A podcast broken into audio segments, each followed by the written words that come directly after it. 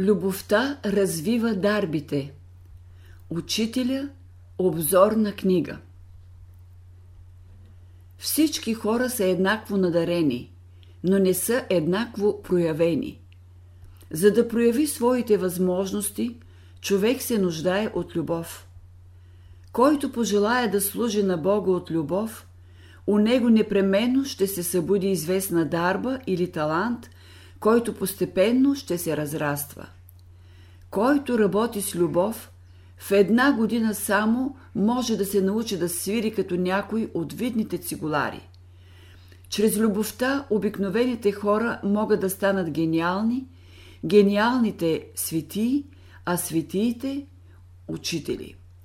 Това са велики процеси в космоса, за постигането на които се изискват стремеж и големи усилия. Любовта може да произведе в човека два различни резултата.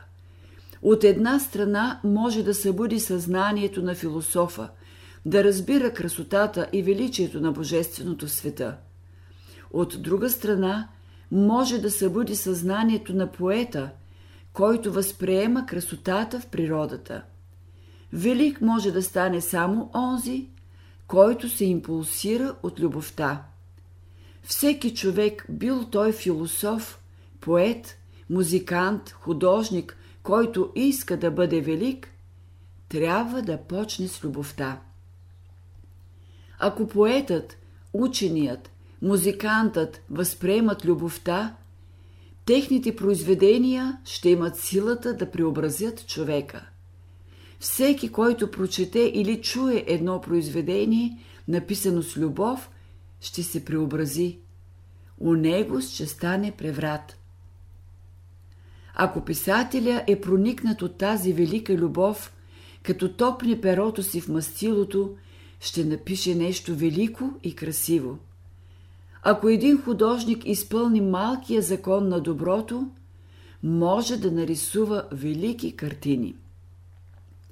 Някой иска да пише по известни въпроси. Преди да пише каквото и да е, трябва да се запита има ли диплома на любовта. Нека свърши по любовта и тогава да пише.